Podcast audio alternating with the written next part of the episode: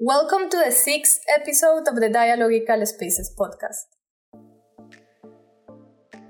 Dialogical Spaces is a podcast which aims to reflect critically on structural issues affecting diversity and inclusion in our research, education, and practices.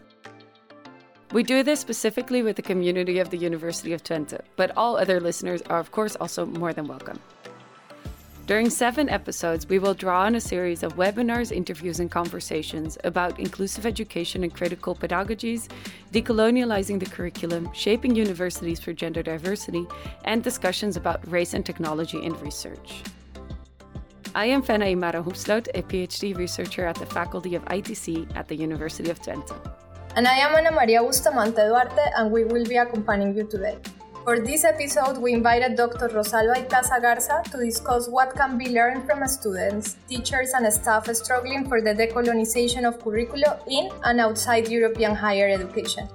This conversation encouraged participants to reflect about the relevance that these learnings hold for their own institutional and pedagogical context. Rosalba is an associate professor at the International Institute of Social Studies in Den Haag and her research centers on how decolonial thinking and plural feminisms can help in understanding international relations, academia, and learning practices. Before entering academia, she was an activist in Mexico City, working for a network of social movements bringing together indigenous and feminist leaders. The first part is uh, explaining or is trying to share with you a little bit of um, what is orienting my approach to decolonizing the curriculum in higher education as a decolonial feminist. The second part, I will try to share with you some of the ideas of uh, why, what for, how we can actually work collectively to decolonize the curriculum. I need to make a clarification before I move forward. And I need to stress that my talk will be mostly grounded on experiences of higher education, geographically located in the so called global north. And therefore, I am aware of its partiality in relation to ongoing struggles, contributions, and debates located geographically in the so called global south. Nonetheless, I am going to be challenging normative positions by centering on questions emerging from an epistemic or cognitive south and a liminal positionality and subjectivity as a woman of color in higher education here in the global north. So I can only hope that some of the ideas that I'm sharing with you today will be relevant to stimulate many other conversations across uh, different geographies. The presentation was actually full of maps and images and photographies. We will actually want to start with one of the first maps that she presented, that it was the map with regard to the academic knowledge production, let's say knowledge in between parentheses somehow. Yeah, the size of countries according to the publication of articles. So it really shows in one image how unequal that is. That basically in that map, how it was created, the global south almost didn't exist. Europe, the UK, US were completely bloated up, taking almost all the space of the world map. First of all, there is a staggering amount of inequality in the geography of the production of academic knowledge, which is something that might not be a surprise for many of you. But there are some interesting elements. In the next section, Rosalba references a report from the Oxford Internet Institute and describes these dynamics in more detail. For example, the United States and the United Kingdom represented in the uh, the the, the, biggest two um, squares publish more index journals than the rest of the world combined. Western Europe, in particularly Germany and the Netherlands, also scores uh, relatively well. Most of the rest of the world then scarcely shows up in these rankings. Some of them are totally uh, invisibilized. One of the starkest contrasts is that Switzerland is represented at more than three times the size of the entire continent of Africa. The non Western world is not only underrepresented in these rankings, but also ranks poorly on average um, citation score measures. Despite the large number and diversity of journals in the United States and the United Kingdom, these countries managed to maintain higher average impact scores than almost all other countries. In a more recent study by the same authors from 2015, they worked with some submissions data from SAGE journals.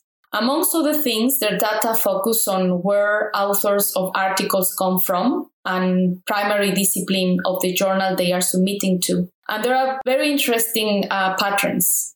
First, more academic content coming from the global north and from the global south. There is more academic content, sorry, coming from the so called global north. Africa, in particular, is notable for its absence. Most countries on the continent fail to register even a single journal article submission in the time frame they are using.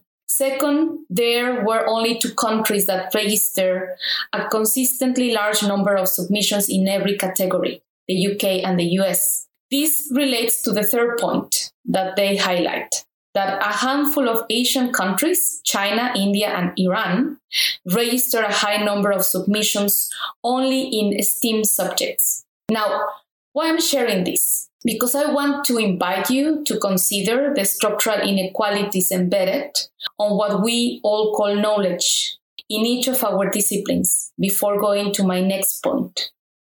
So now we're actually sharing this because we wanted to invite you to consider the structural inequalities embedded on what we all call knowledge, and particularly in each of our disciplines before we continue advancing with the conversation. So, Rosalba talks about the issues of diversity in three different levels. The first of all, uh, the lack of diversity in uh, the people at universities. Secondly, the lack of diversity in decision making. And finally, the lack of diversity in the knowledge that we actually have. So this translates to what we've constantly been talking about, about that we need to think about diversity and inclusion in our education, our science, and our practices at the university. So, in summary, the actual problem that Rosalba is talking about is the following in 2016, I was part of a multidisciplinary team of researchers that conducted an investigation on the state of diversity at the University of Amsterdam here in the Netherlands. And there were many interesting findings that might be useful for you too regarding diversity and inclusion. But what I want to stress here in this presentation to connect back with the VMI research that I was just make reference about is that as a team, we found that the lack of diversity was considered unsustainable and incompatible with excellent science by one biologist and one medical doctor. And this was quite interesting then as it is now because in higher education and in particularly in the Netherlands, diversity has been constantly associated with lack of academic excellence and the so-called lowering of standards. However, as it becomes more and more evident it is the lack of plurality what lowers the quality and excellence of so called good science. Today, in higher education in the Netherlands, in particular, one perspective which is perhaps the less rejected one is addressing the challenge of lack of diversity in science through the inclusion of a plurality of peoples that are studied, right? We are hearing constantly about the need to pluralize our samples and reaching out a vast plurality of target groups. A second perspective on diversity is the one that focuses on addressing the unbalanced representation of our current plural societies in the university's staff and particularly the underrepresentation of minority-sized sectors of society and particularly of black women in positions of decision making, while at the same time, these same sectors are overrepresented in support services.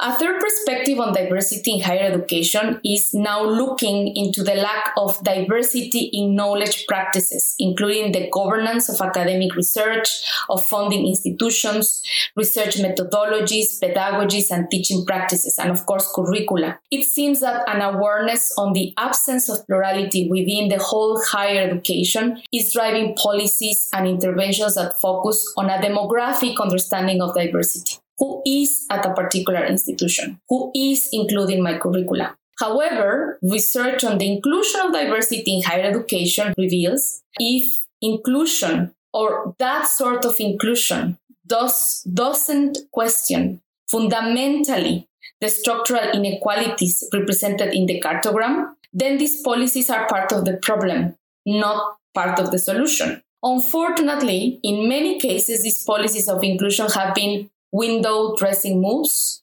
ticking boxes exercises. And don't take me wrong, please. Representation matters, especially for first generation students, but it is not enough.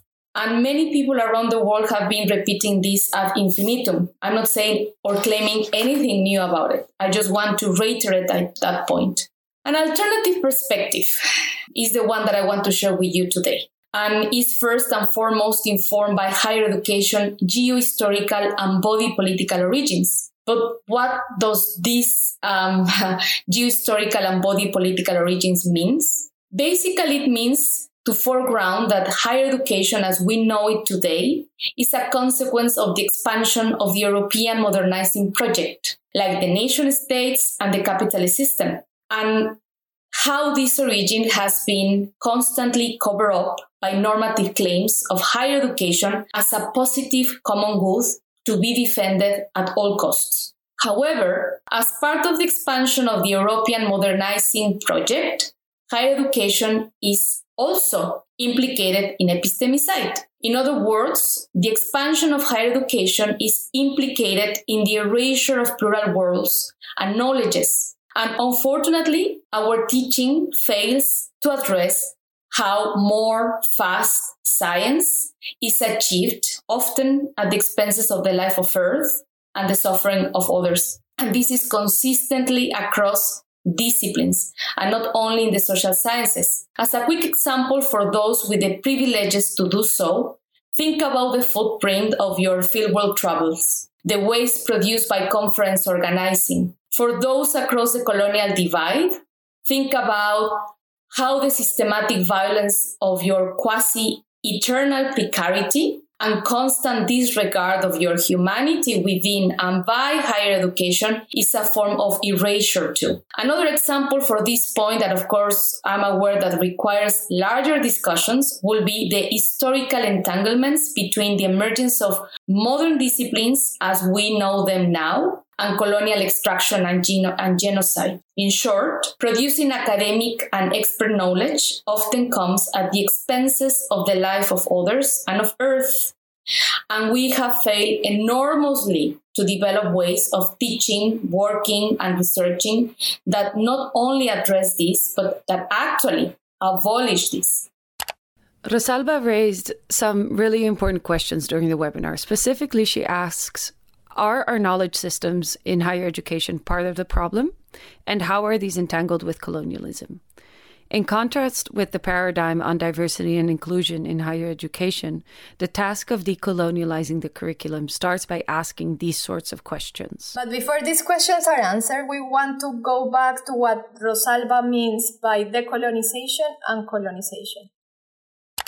Decolonization, as many of you might know better than me means different things for many different people across times, geographies. In the 1950s, 1960s, decolonization meant the end of colonial rule and was linked to challenging imperialism. In contemporary North America, First Nation scholars, very well known, Eve Tuck and Wayne Yang, have warned us about the dangers of using decolonization as an ambiguous metaphor for everything that we want to improve in societies and schools. For First Nations peoples and indigenous communities across Central and South America, the decolonization of disciplinary canons and research methodologies has had self determination and autonomy as political and ethical horizons.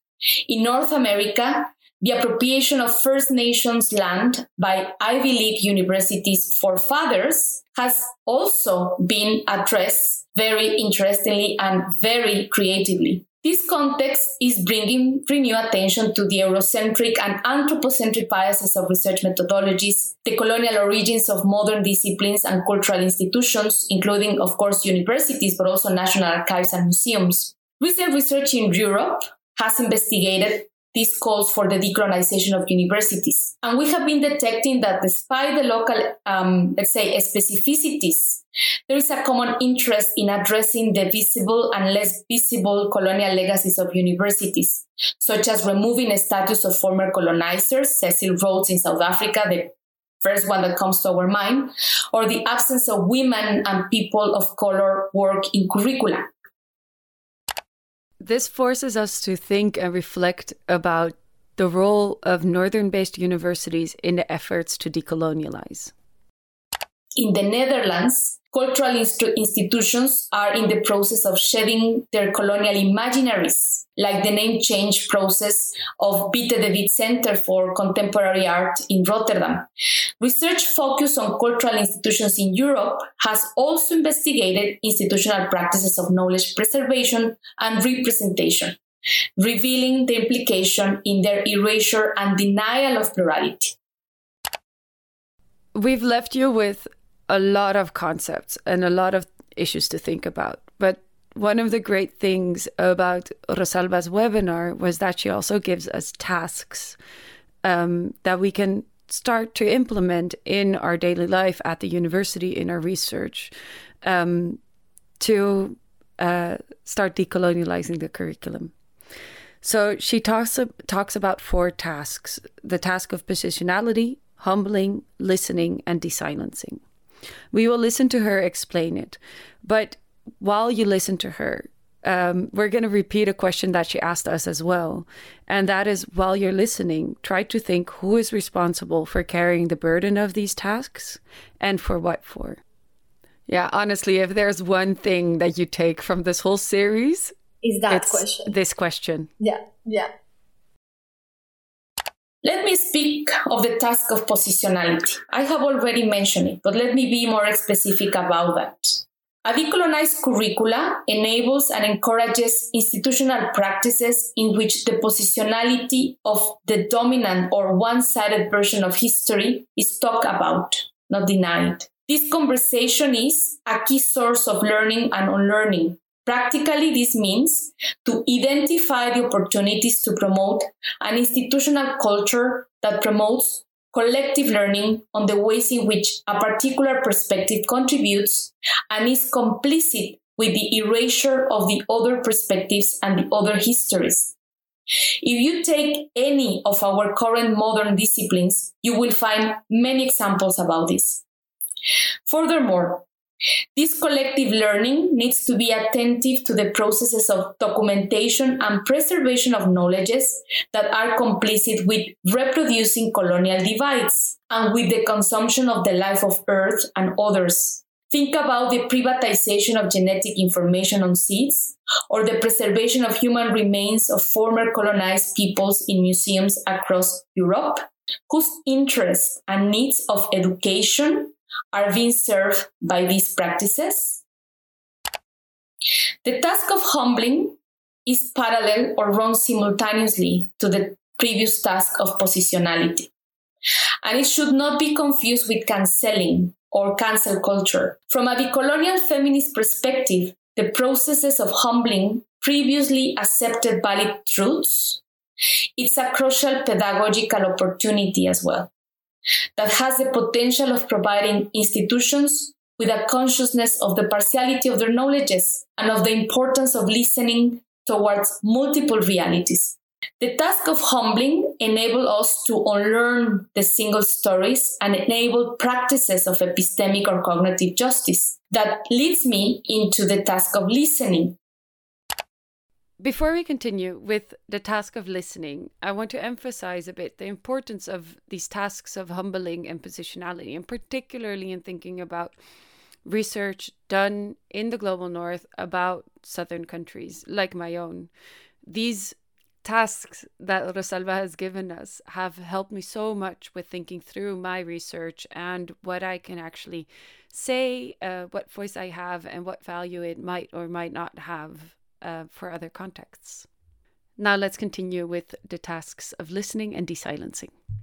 The task of listening centers the process of decolonization on non normative voices and histories within institutions and in wider society, encouraging, facilitating, and creating the conditions for sustaining conversations with people of color, non heterosexual, first and second generation immigrants, refugees, no bodily able people, and those for poor or marginalized backgrounds is fundamental for the process of opening curricula to epistemic plurality, investing in developing non-violent methodologies, non-epistemically violent methodologies to sustain these conversations is fundamental for decolonization. Paradoxically, or perhaps logically under this context, the people who is developing these non-violent methodologies or non-epistemic violent methodologies are most of the time in precarious labor situations across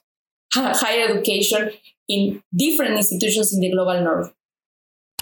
This leads me into the final task that I want to share with you, the task of de-silencing. And I'm borrowing this term from Olivia Rutazibwa, seminal article on decolonizing development studies. Decolonization of curricula should do the work of unsilencing histories. It's not about discovering anything. It's unsilencing what has been constantly being uh, either reduced to nothingness or non-intelligible to any of the conceptualizations that we claim to be universal or applicable.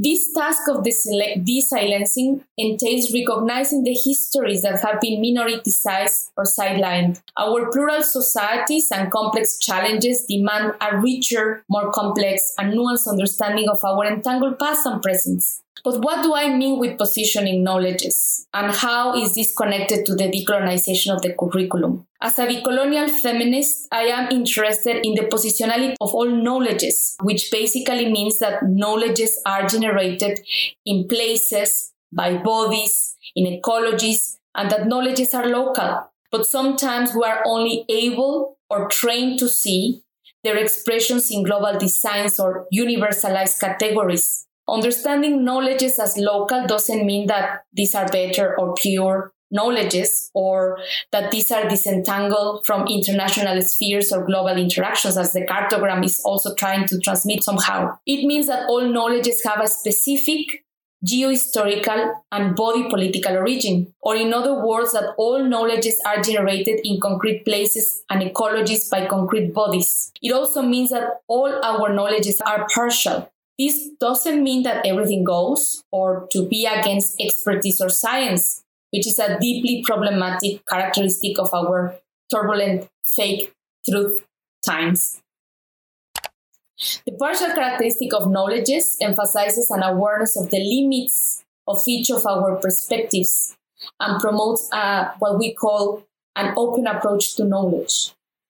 An open approach to knowledge and expertise is an approach for geo-historically positioned forms of expertise that aims to encourage curiosity, reciprocity, dialogue, collaboration. So I have already mentioned that the uh, diversification of staff and the inclusion of previously marginalized voices has been fought for across global north universities. The policies that focus on a democratic, sorry, on a demographic understanding of diversity, addressing the questions of who is at a particular institution are relevant, but nonetheless insufficient if the task of decolonization is promoting epistemic or cognitive justice. In other words, if we are asking whose knowledge is as relevant and why. Decolonization as an epistemic task doesn't mean to be less attentive to the unequal material conditions under which claims about the validity of knowledge are made. It calls for the overcoming of monocultural approaches to knowledge, which are entangled with those material conditions. For institutions of higher education, it means to overcome the negation of the epistemic diversity of the world and of Eurocentrism, as it is unuttered monocultural approach to knowledge generation and preservation. A decolonized curricula enables and encourages institutional practices in which the positionality of the dominant or one sided version of history is talked about, not denied. So, on all of this conversation about decolonization, decolonizing research, decolonizing the curriculum, decolonizing the university, actually, Rosalba also speaks about decolonizing from a feminist perspective. So, let's hear what she says about it. Decolonization from a feminist decolonial perspective means to go beyond Eurocentric solutions for problems created in the first place by that Eurocentrism, by that monocultural way of understanding and knowing the world. Therefore, is it is about ensuring the accessibility of marginalized sectors of a society into knowledge and cultural institutions, but not just that. Likewise, decolonization will not be just about the diversification of sources of information and approaches to preserve, preserving, producing, or representing what is deemed knowledge. Once again, let me be clear.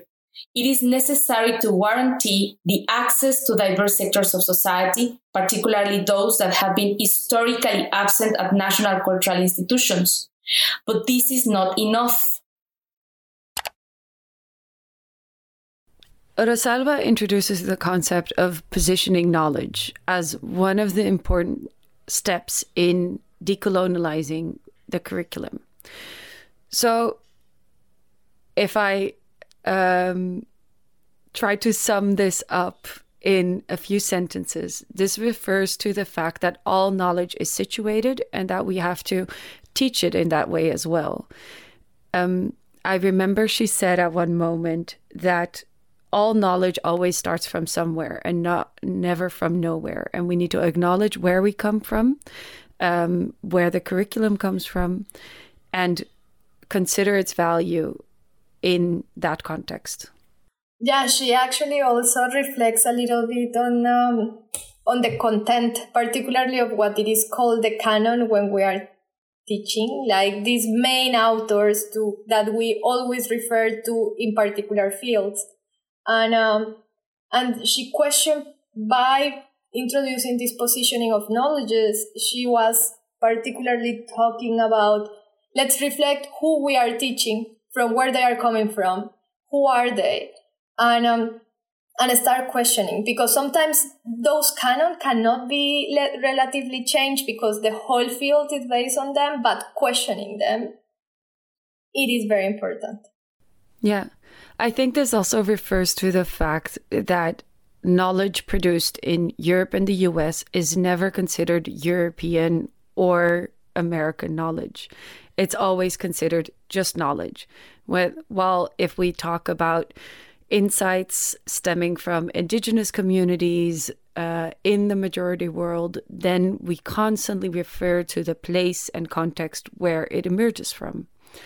Um, I think what she wants to do is normalize very important uh, question. where like talking about in which context knowledge is created and where it's uh, shared.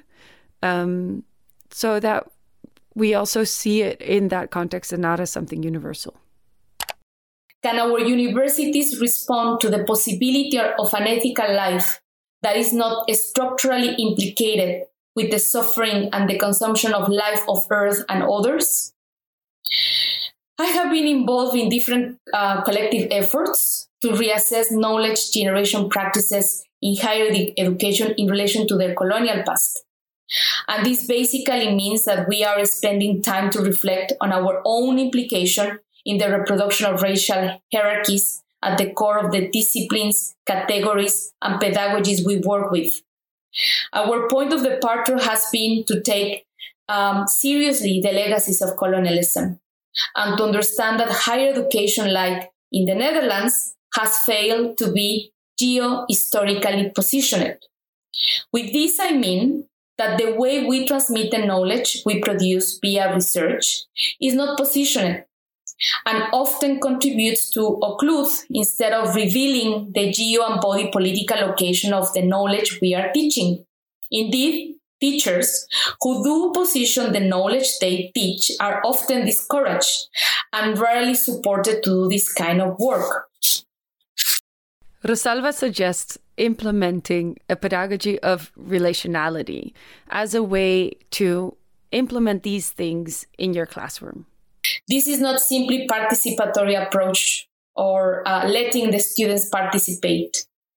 It is something a little bit different through different exercises that if you want or different examples if you want later on i can i can share with you we allow the plurality of the backgrounds and positionality of the students to be central to be um, do not be suppressed, but on the contrary, that is what enriches the learning and the experiences of everyone. But of course, this cannot happen without the creation for the conditions of a safety um, a space in which this plurality of backgrounds can actually be listening to. That's why we were also, um, or I was also presenting before the task of listening, which goes hand in hand with the task of humbling. And of course, of creating safe opportunities and safe spaces for people to share uh, their backgrounds. As part of this discussion, we invited Javier Martinez. Thanks, Anna, for the invitation. Um, yes, I work at ITC in the Department of Urban Planning and Management as associate professor. I work uh, in topics related to uh, urban inequality, quality of life, community well-being. Um, yeah, so this is basically uh, my work at ITC. My background is in architecture and planning and my PhD in urban geography. So these are my disciplines. We invited Javier for this talk because he is very interested on the topics of critical pedagogies. He has been implementing and discussing these at the faculty of ITC at the University of Twente. He is a strong advocate for moving from, for example, uh, principles of um, competition to more collaborative based, action based, kind of uh, oriented ways of education. So we really wanted to hear what he talked about everything that Rosalba said and what he could reflect uh, from this on, on his education and the education at the faculty. I think that we can do more than what we are doing and start certainly to reflect more on some historical aspects of our discipline. And for example, we have indeed students uh, in the University of Twente and ITC in particular coming from all over the world. And one possibility is to give more space for self reflection, and that we, at the beginning of the courses, we are more active in trying to find out the knowledge that our students already have and maybe help them in reflecting on that historical path that they have in their own uh, countries on why they are doing certain practices in planning and this is recognizing that students are they already have knowledge and that um, yeah we only need sometimes to give more space for that self-reflection. In particular when it comes to recognizing that maybe some ways of planning are just inherited but may not work in the context they live. And some students come with expectation that what they see in Europe or in the Netherlands in particular can be translated or copy pasted, let's say, in their home country. So also reflection of whether they can apply of what if the practices they see here can be applied. And sometimes we tend to refer to best practices, and sometimes international organizations use that terminology, and that has always the risk of uh, again colonializing knowledge or having the impression that these good practices or best practices can be applied uh, everywhere in the global south. So the, having this constant reflection is important. This idea of humbling and also um, listening, I think they are also very useful. The other aspect of desilencing, and I understood that from uh, the presentation of Rosalba, is also to bring in more the voices of those who are more uh, marginalized uh, or those who are who have been silenced is something that's uh, in our discipline can be uh, included in some of the topics that we teach. And I think, for example, in, in some disciplines like urban planning, we can incorporate more uh, discussions on, for example, environmental justice or inequality, uh, segregation. Yeah, so I think that it's maybe easier than in other disciplines to reflect on issues of silencing and how we can desilence those. We, of course, have to acknowledge that this is an extremely difficult task, and especially for teachers within universities who are constantly overworked, underpaid, under precarious working conditions. Um, so, Javier talks a little bit about these challenges and specifically um, how they have been amplified during Corona. Yeah, and also uh, recognizing that uh, many of the international students that come to the University of Twente are migrants and uh, and they live uh, in Enschede and some of them experience situations of discrimination, but uh, sometimes yeah this remains invisible to to us and that we don't give space also to reflect on that in our learning and teaching activities. So that's also is an element that we could incorporate and see also how we can transform. So many times we hear that students they come for two years for a master's uh, in the Netherlands, but some of them hardly have any contact with the Dutch society. So that's something that, uh, yeah, that they feel uh, isolated, and certainly during the COVID pandemic, that was even more an issue. Yeah, that that's something that uh, still we can improve and recognize the more the background of the the students. And in particular, he reflects this uh, under the lenses of critical pedagogy and everything that it means related to the planning of activities, changing the content of the classes, and so on and so forth. So we leave you with Javier. Uh, what I tried this year was to incorporate also concepts of critical pedagogy of, or um, more issues uh, related to uh, how the students can change the reality. And in that sense, we worked with uh, student associations where they could uh, bring in the problems that the student association have and the students in Enschede, in Enschede have uh, when it comes to well-being during the corona time. And then the students in the different groups work towards how to better understand the problems, the challenges, and how to solve the situation. So it's more action oriented.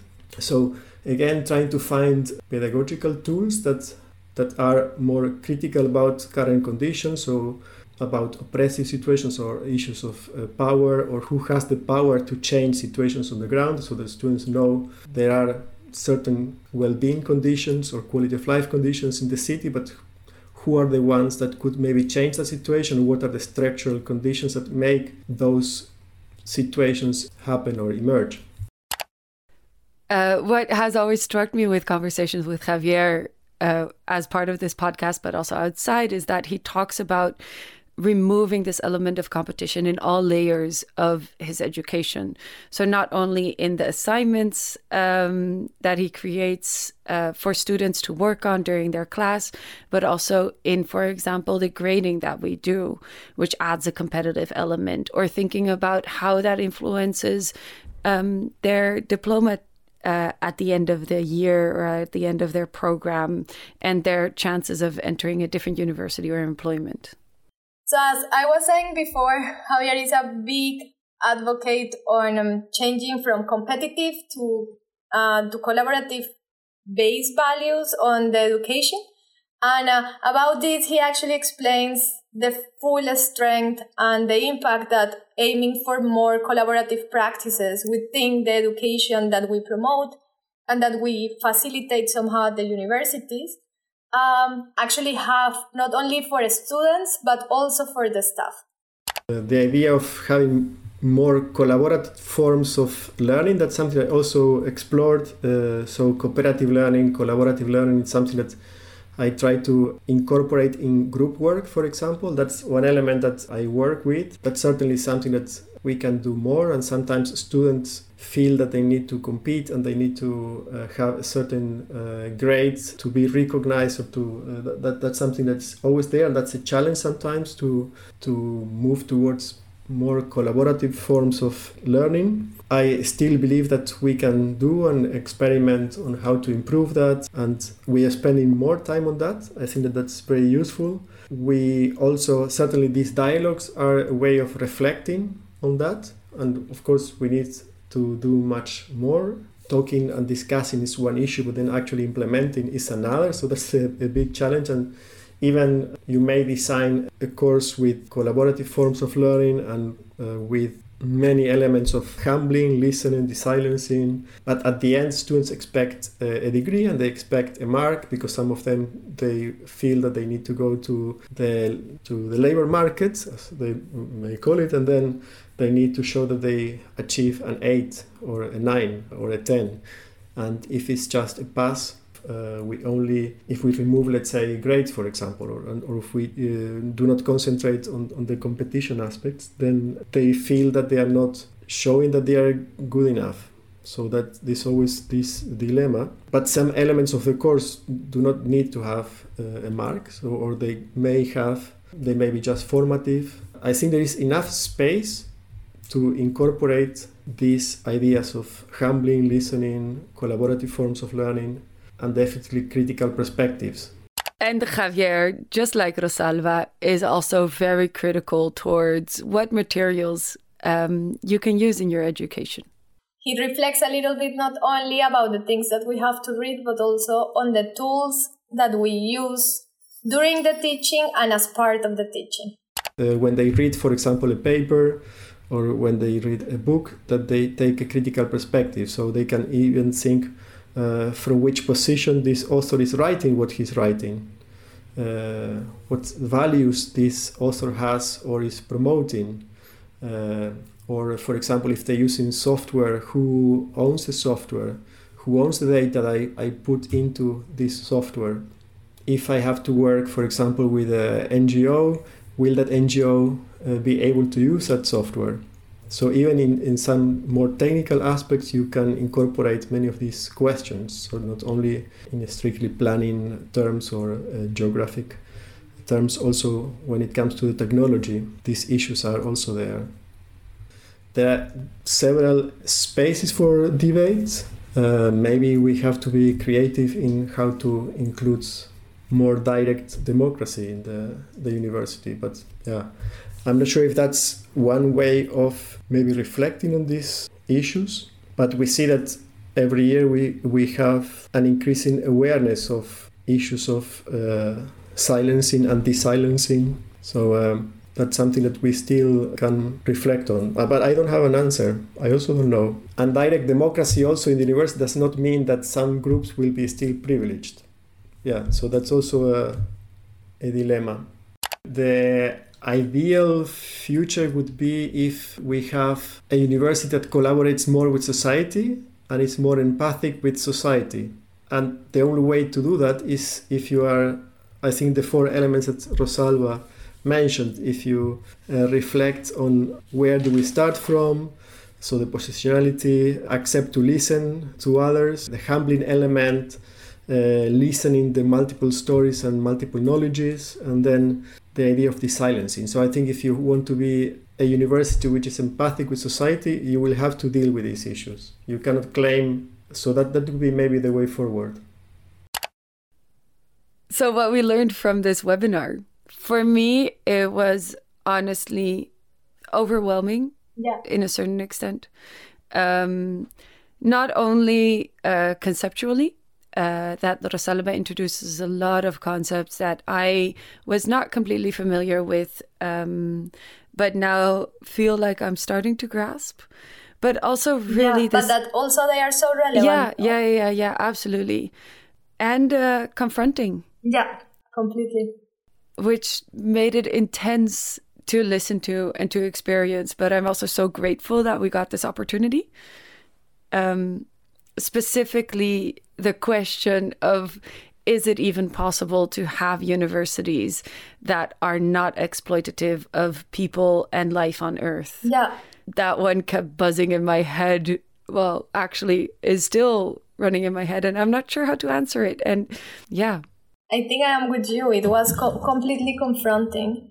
I, I guess also it made me kind of reflect. I, I guess on a very super fast flashback, I went when she was presenting all these concepts, you know, like back to everything that I have been doing, particularly as part yeah. of the university, and trying to do yeah. like a super quick assessment when she was presenting on how did I do this and how bad was it? You know, like officially, yeah. I, I guess the more she presented these things, I really tried to put them not only in education, that it was relatively kind of like the focus of it, but also on research, taking also research as a learning exercise from everyone yeah. involved. And um, and it was indeed very confronting. And I think I was actually just saying Fena before, like when we were off the mic, that I really need to listen to Rosalba's webinar like a couple of more times, not only for the conceptual thing, but because every time that I listen to it, I just find it more powerful and it connects so much to practically all the reflections that we kept having in different parts and with different emphases through the whole series of the yeah. podcast. Um, like that, actually, I found that the perfect webinar to round up all these, like all these, yeah, the series. These, yeah, the series and the dialogues, no, with the guest speakers. I guess it was like a super interesting way for yeah. us to connect everything and left us here with this mega question that it was yeah. like wow okay yes but luckily also also with some tasks. Yeah. So it leaves us with homework i guess or not homework because it's during our work it's our job. Um, but those tasks of uh, positionality of humbling of listening of desilencing it was for me it was really great that she uh, she sort of gave us this lifeline. Yeah. She let us swim for a little bit like made us scared but then also showed like okay there are things that we can do in our uh, daily life and work to at least make it a little bit better. Yeah. Yeah and uh, i think the conversation with javier also shows really nicely or really beautifully how he is doing that little by little. As good as possible in his education and research. I think that was actually very important also to see like the example and the reflections of someone that it has been kind of questioning like on the same line than Rosalba, but also trying to implement some changes within a kind of more yeah yeah like within this very structured field that it is also urban yeah. planning no i'm very actually western and within the university of twente indeed indeed yeah um but actually, going back a little bit to the question of Rosalba, uh, one, I kind of love the fact that she left us, despite that she, as you say, Fena, she kind of gave us this task to try to do something about it. Yeah. Um, she also left us with that kind of discomfort. Yeah, with that question, and I and I find that very very interesting.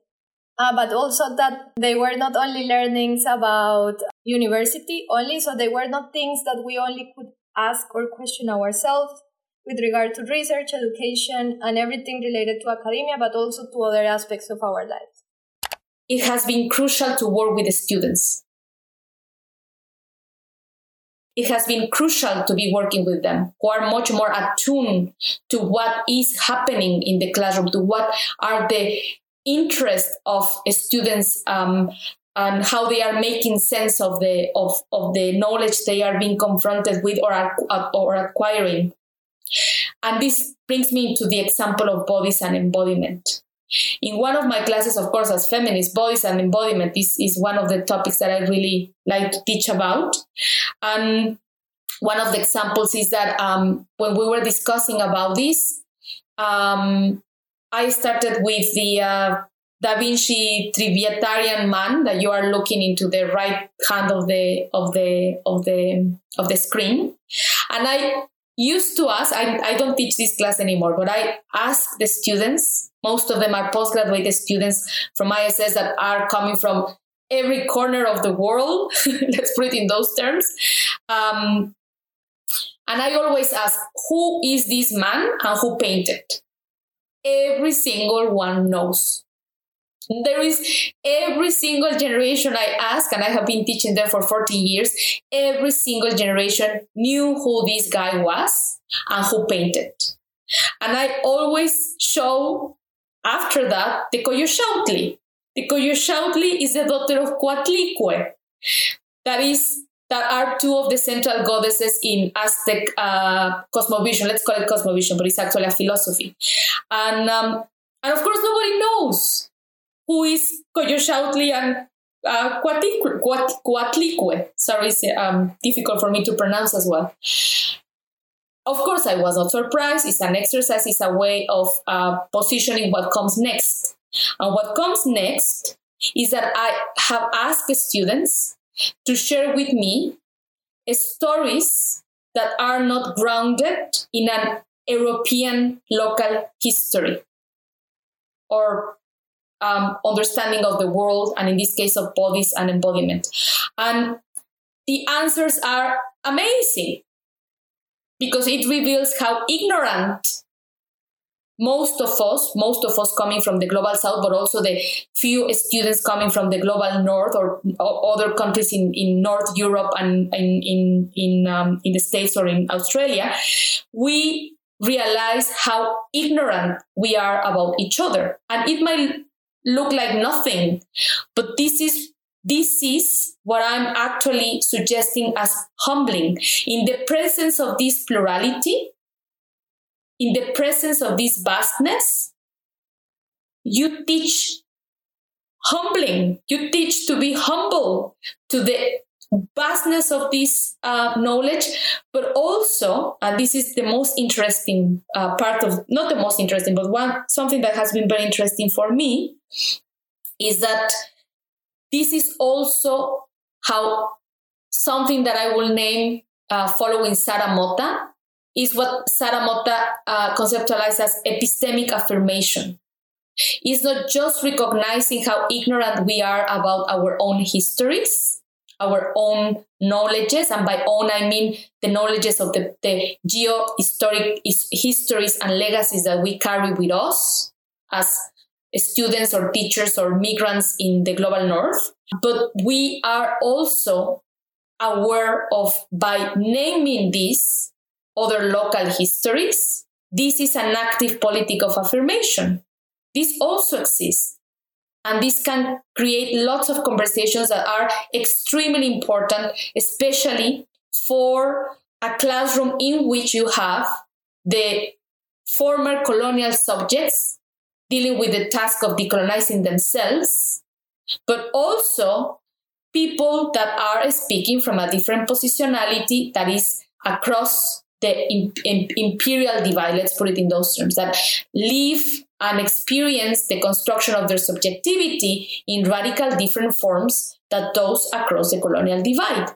And in this encounter, what brings us together is our common ignorance, not, not floating in the space, but very much grounded on how one of the representations of the body is dominant is well known, is everywhere, even in t-shirts, no? Somebody said, oh, I have it in a t-shirt. So that's the popular culture. So how? Why? I think that this um, this took a lot of time. So. This was the sixth episode of the Dialogical Spaces podcast. We hope that all the questions and discussions emerging from this space help you reflect critically on structural issues affecting diversity and inclusion in our research, education, and practices. You can find all the information in the description of the episode. Thank you so much for listening. This podcast is post produced by Sara Trejos from Sillon Studios. Thank you to Rosalba and Javier for participating in the episode today. We are Fena and Anna, and we hope that you will join us again. Bye!